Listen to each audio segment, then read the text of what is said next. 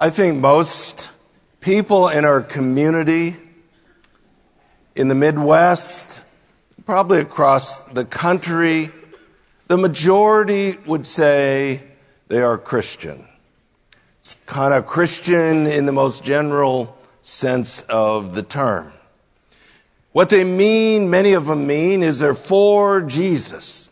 They're not against Jesus, they're for Jesus. They may be religious, at least go to church on Christmas and Easter, weddings and funerals. They're for Jesus. But it's a Jesus of their own making. It's a Jesus that doesn't really interfere with their lives too much. It's just a Jesus that needs to be there when I need him. And what so often happens is when the storms of life hit, when the bottom drops out of your world, many of those people will get angry with God and walk away. Why is that? Maybe a better question this morning would be Will that be you? Well, that's what we want to talk about. If you have a Bible, turn with us to the Gospel of John, chapter 6. If you're new with us, we've been working our way through the Gospel of John. In chapter 6, Jesus fed thousands of people with five loaves of bread two fish. The next morning, the crowd finds Jesus, and Jesus identifies the reason they're searching for him is because it's morning and they're hungry and they need more food. And Jesus essentially says to them what he said to the woman at the well. You come to me looking for breakfast. If you only understood who I am you'd understand I can give you so much more. Your soul is hungering for that which satisfies, and I come to you as the bread of life. So you get kind of the summary of that in verse 27. They want to know what you have to do to get this, verse 29, believe. This is the consistent message of the Gospel of John, that you believe. You see it again in verse 35. He who believes. You see it again in verse 40. Those that believe have eternal life. You see it in verse 47. Truly, truly, I say to you, he who believes has eternal life. Believes in who Jesus is and what Jesus has done. That then gets us to verse 58 where again there is this comparison between the bread that God provided with Moses in the wilderness that they could eat and it satisfied their physical hunger. But Jesus reminds them they still died. Didn't solve the problem. But the bread that Jesus offers gives them life forever. Which gets us to verse 59. These things he said in the synagogue as he taught in Capernaum. Now, this is what we'd refer to as an editorial comment. It's creating uh, a background to better understand the conversation. A synagogue, it's not a temple. A synagogue was a place where the scriptures were read and discussed. So it's a big deal to have a synagogue in Capernaum. We're told that this is the Passover season. So Jesus has strategically picked this time of year when in the synagogue they would be reading scriptures related to the deliverance from Egypt, the Passover, the blood of the lamb that was painted on the door frames, the crossing through the Red Sea, the wanderings in the wilderness, the bread from heaven.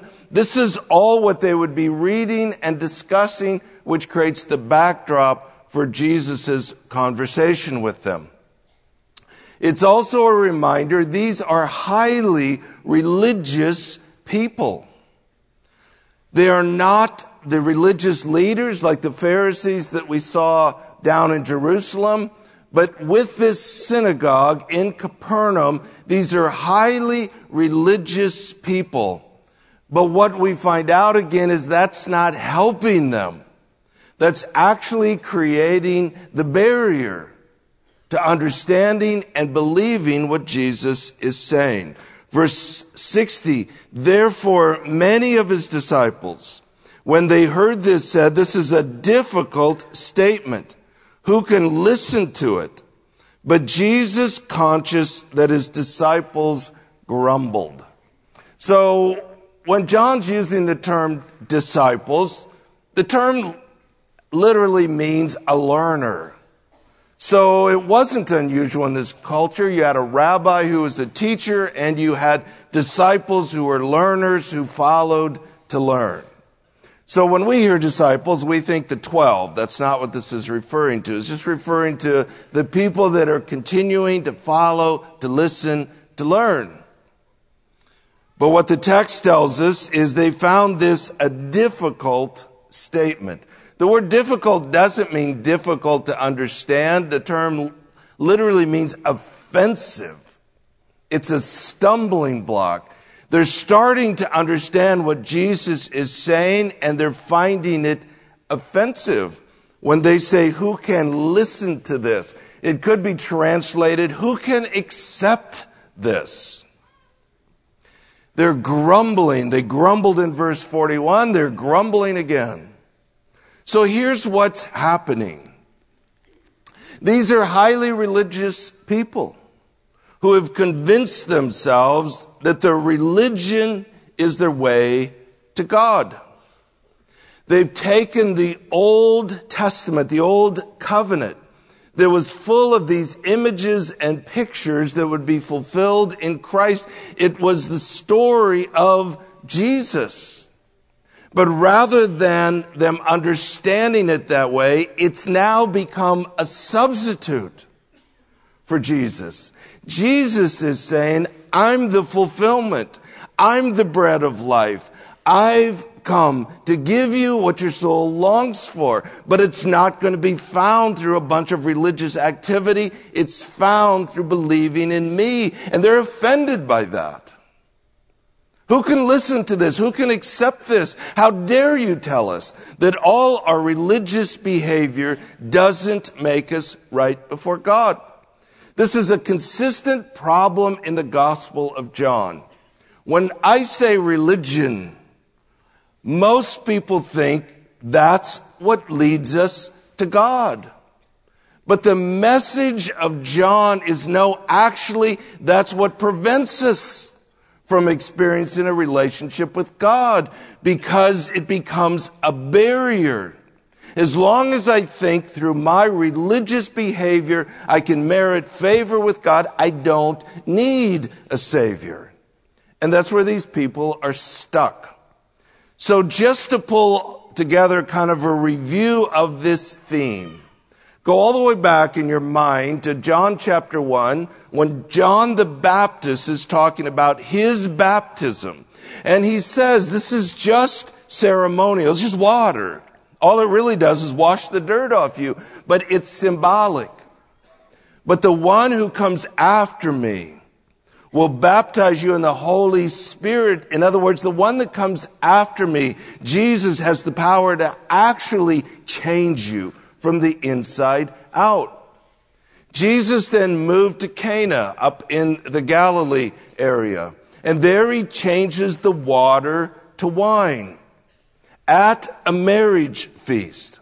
Marriage is the picture of the coming together of Christ and his church. How is that possible?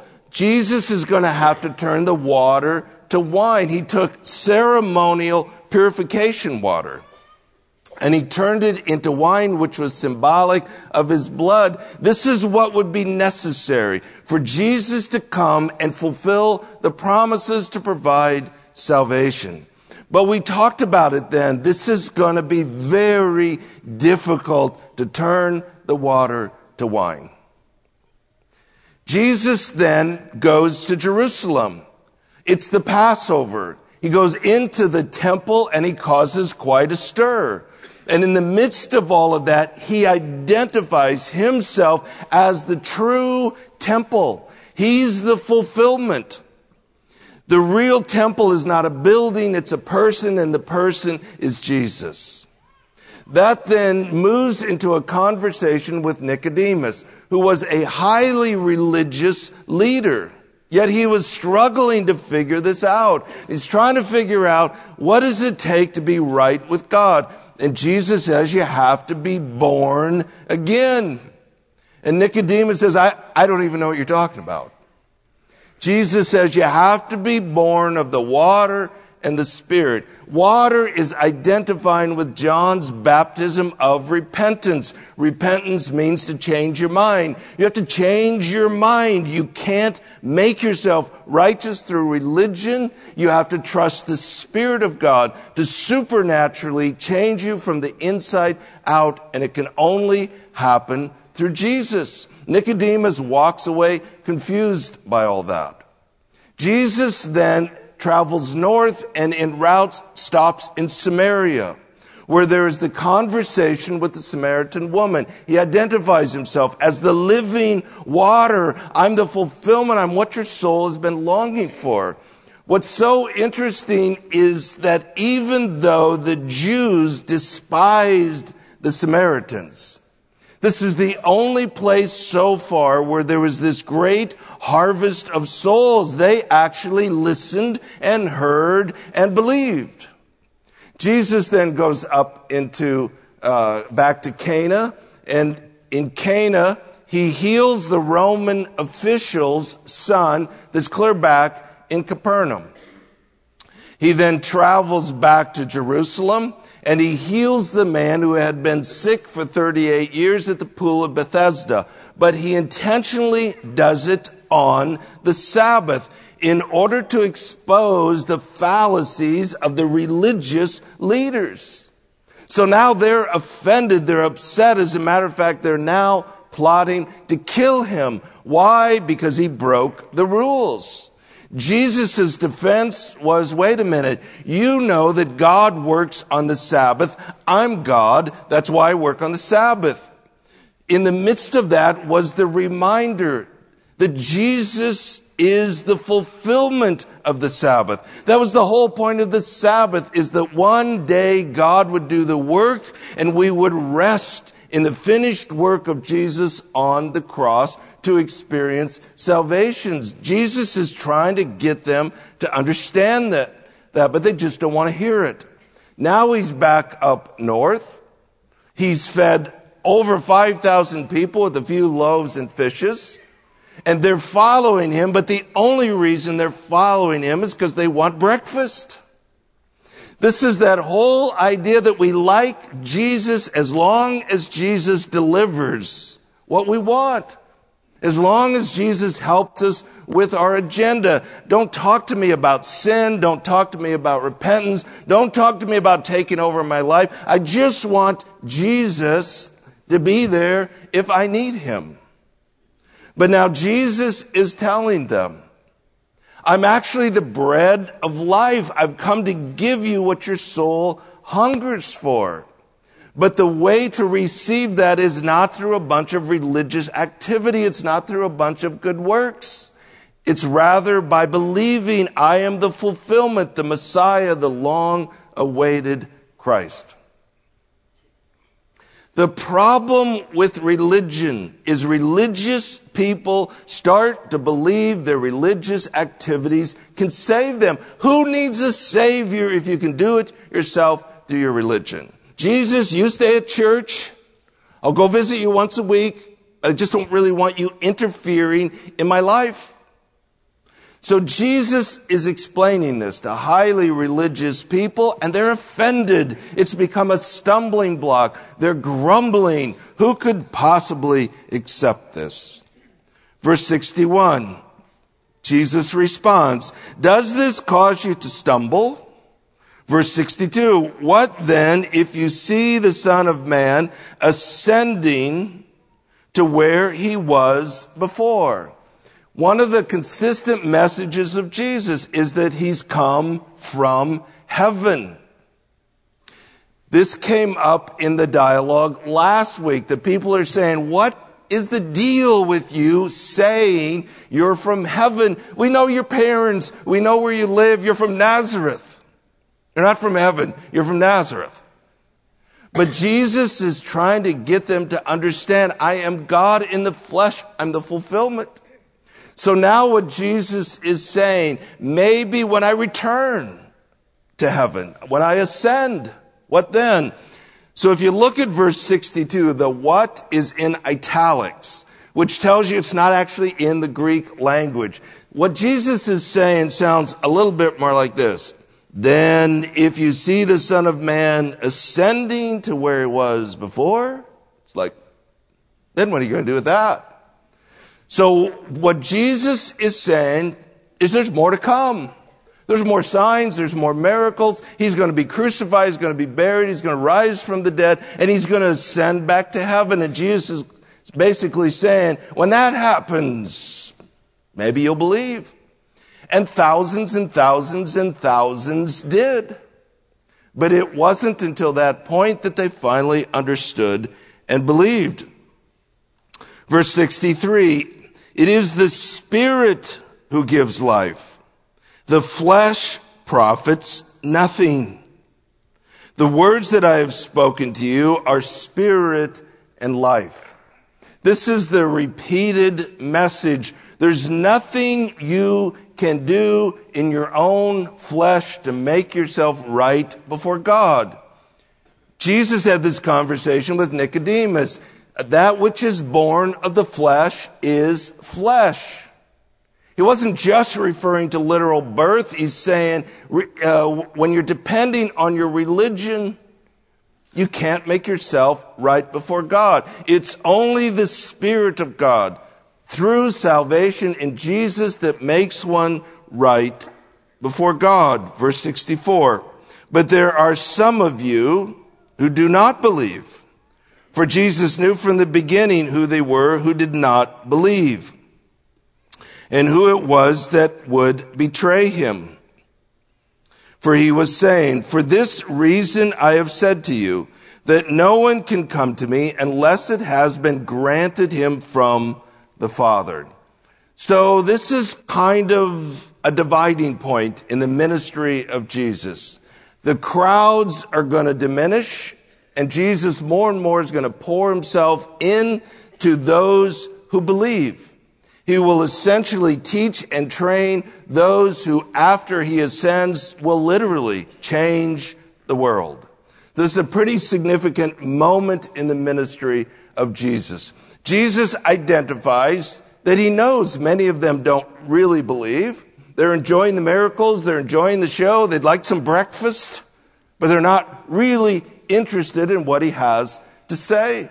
So he knows that. He even knows that of those that he chooses to be his closest disciples, one of them will become a betrayer. One of them will never really believe. John's telling us Jesus knew that. Verse 65, I mentioned last week that throughout the Bible, there is this mystery in salvation between God's part and our part.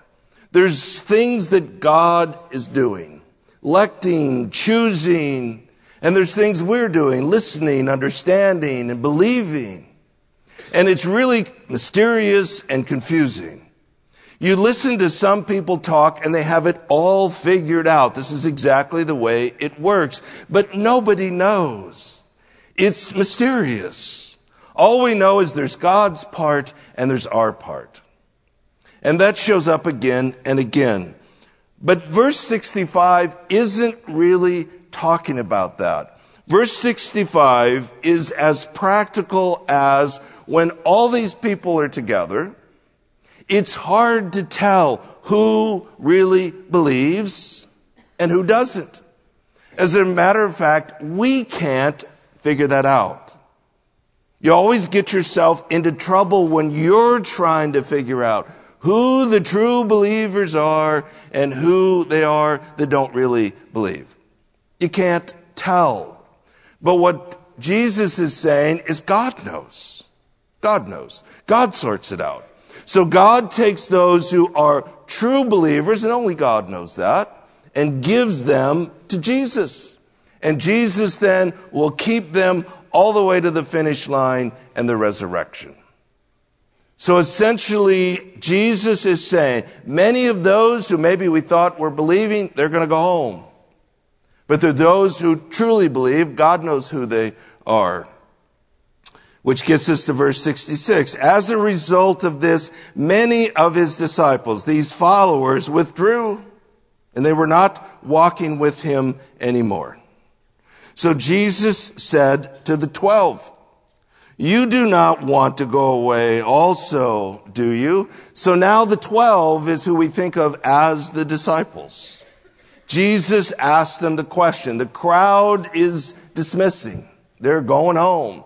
Jesus looks at them. The, the way the question is worded in the Greek expects a negative answer. In other words, he doesn't think they're leaving. He's expecting them to say, no, we're, we're not leaving. Peter then responds with a great response. Simon Peter answered him, Lord, to whom shall we go? You have the words of eternal life. We have believed and have come to know that you are the Holy One of God. So Peter responds, Lord, where are we going to go? You're the only way. You're the only one that has the words of life. When Peter identifies Jesus as the Holy One, it's a very rare statement in the New Testament, but it's a phrase that shows up 30 times in the prophet Isaiah. It's a significant term. Peter understands to some degree that this is actually God in the flesh, the long awaited Messiah. There is no plan B. There's no other way. So Peter responds and says, there's nowhere else to go. You're the only one that has the words of life. Verse 70, Jesus answered them, Did I myself not choose you? The twelve, and yet one of you is a devil. Now he meant Judas, the son of Simon Iscariot, for he, one of the twelve, was going to betray him. So Jesus is identified. He's known that from the beginning. This wasn't a surprise. It's not that he didn't see it coming. Why he chose Judas knowing that, no one really knows. But it is sobering to think how much Judas witnessed. How much he saw, how much he heard. At the end of the Gospel of John in chapter 20, John tells us there's so many more things the disciples witnessed that he does not have room to write about. What all did Judas see and hear and experience in Jesus? And yet at the end of the story, Judas says no thanks. Not interested. As long as Judas thought he could use and manipulate Jesus for his own personal gain, he was in. I want Jesus, but I wanted Jesus of my own making. And when it became evident that that was not going to play out, Judas cashed in for 30 pieces of silver and said, I'm out. It is a good reminder that there are many people who don't believe because they simply do not want to believe. It's not a lack of evidence. It's not a lack of proof. It's not a lack of information. They just don't want it. God has created us with a will. And we can exercise our will and we can choose to believe or we can choose to say no thanks. Sometimes as parents, our kids grow up and they don't want Jesus. And we beat ourselves up thinking, what could we have done differently? What did we do? And it's so hurtful and confusing and painful. I understand that. But you do have to come to grips with the fact Judas walked with Jesus and saw unimaginable things for three years. And at the end of the story said, no thanks. I'm out. People with a will to choose can choose to believe or not to believe. That's just simply part of the story. Religion is often about inviting people on a cruise on the love boat. And Jesus is the captain of the ship. As long as there's a buffet and a pool and entertainment and sunny skies, this is lovely. Jesus, you stay up there where you belong, and we're going to have a great time on the cruise. We'll call you if we need you. But then when life hits, when the storms of life come, when the bottom drops out of your world, people are like, wait a minute. This isn't what I paid for. And they get angry with God and walk away. Jesus has been very clear from the beginning. This is not a cruise ship. This is a battleship. For the next year, he will prepare these core disciples for the battle. All but probably one of them will ultimately be executed for their belief. When Peter says, Lord, there's nowhere else to turn. You alone have the words of life. He himself will be crucified upside down because of his absolute determination to believe that's true. These men understood it and they would give their lives believing that the life that our souls long for will be found in the world to come. Many of you know that somewhere in my mid 20s, kind of reached a little bit of a crisis, maybe not a little bit, maybe a lot, crisis of faith of trying to sort out over 20 years of pain and suffering 24 hours a day, every day for over 20 years that we experienced in our home together. So maybe growing up in it, it seemed kind of normal. But as Patty and I got married and we were having our own kids, it started to sink in that's not normal. And trying to understand what happened. And where was God in the midst of all that and trying to reconcile this message that God is good and He's kind and He's loving and He's compassionate up against the circumstances of life and trying somehow to sort this out and make sense of it. And I basically hit a fork in the road where it's like, I can't keep going on like this. Strangely enough, I was a pastor. I was preaching sermons. But I was going home and wrestling with, I don't know that this is true. I'm trying to reconcile what's coming out of my mouth with what I've experienced in life. I understood I could get angry and walk away, but what does that change? How does that fix anything? How does that make anything better? What has that accomplished? What is the point of becoming angry and bitter and walking away? I realized I needed to surrender. But for me, surrender meant surrendering the need for answers to my questions. I had so many questions about God and where was God and how does that make sense and why did it have to be this way?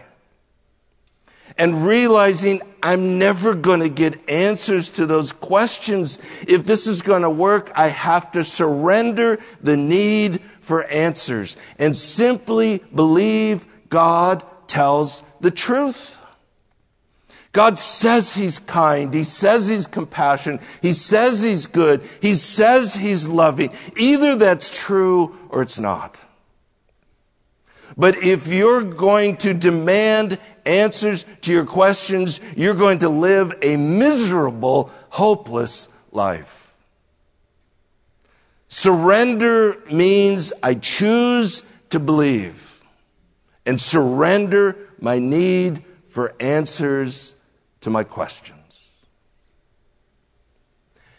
I settled that in my middle to late 20s and decided, Amen. Amen. I'm 61 years old. And I have had my share of heartache. And amen. I believe more today than I've ever believed. God is good. He's kind. He's compassionate. He's loving. I don't doubt that. I do not have answers to my questions. And I've resolved that I never will. I can't tell you how many times along the way when we've gone through these difficult moments as a family, I've said to Patty, I'm not going back. I'm not going back. I settled this in my 20s over 30 years ago. I'm not going back. I believe God is good and He's faithful and He's kind. And I don't have to have answers to my questions. Amen. For any of us, tomorrow may be the worst day of your life.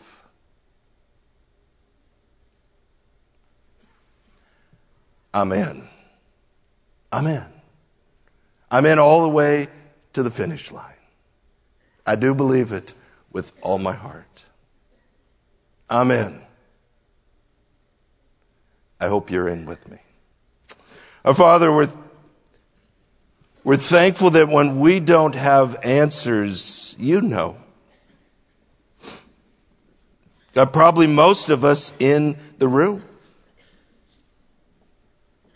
have lots of unanswered questions that seem, when it seems like the circumstances of life conflict with what you say is true about you. God, either you tell the truth or you don't. God, may we believe. Like Peter, Lord, where else are we going to go? You alone have the words of life. You're the only one that gives us hope. You're the only one that will get us to the world our souls long for. Lord, we acknowledge this morning there's just nowhere else to turn. So we're in all the way to the finish line. For this we pray in Jesus' name.